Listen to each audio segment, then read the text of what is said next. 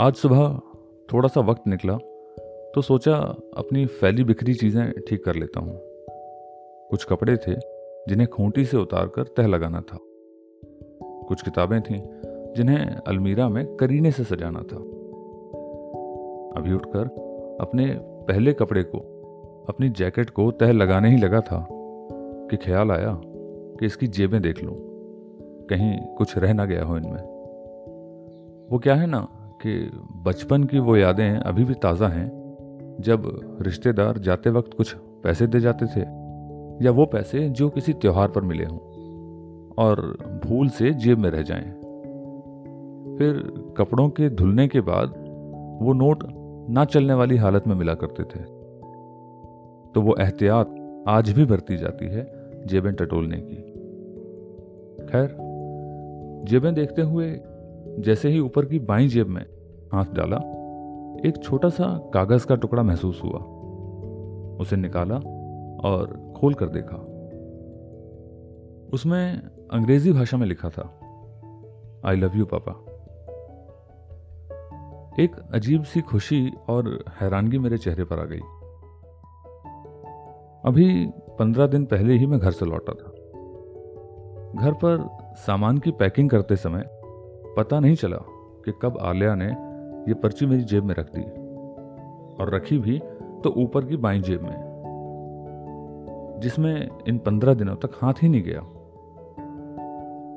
शायद इस पर्ची को मेरे हाथों में फुर्सत के लम्हों में ही आना था ताकि इसे अच्छे से पढ़ सकूँ, महसूस कर सकूँ, इसके बारे में कुछ कह सकूँ। देख रहा हूँ कि आलिया अपने विचारों और भावनाओं की अभिव्यक्ति अच्छे से जानती है।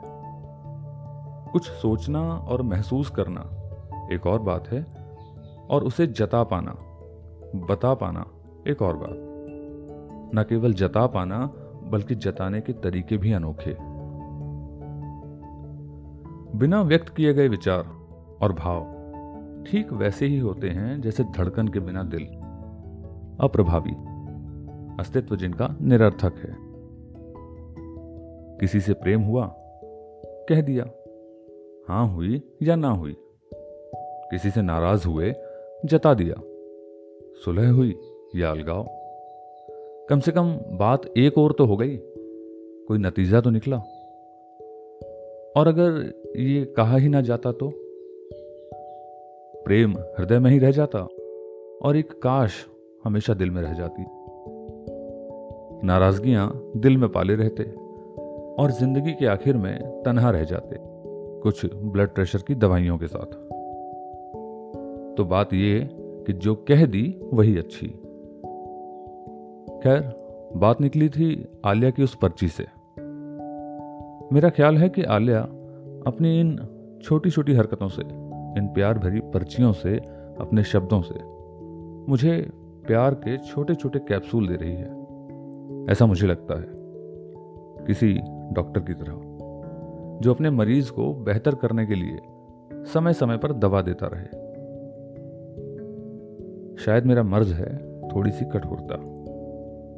कभी कभी उसे डांट देता हूँ ना, पढ़ने के लिए, समय पर उठने के लिए।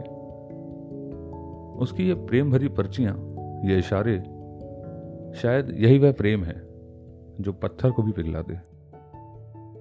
काफ़ी देर तक बैठा रहा मैं, इस पर्ची को देखता रहा।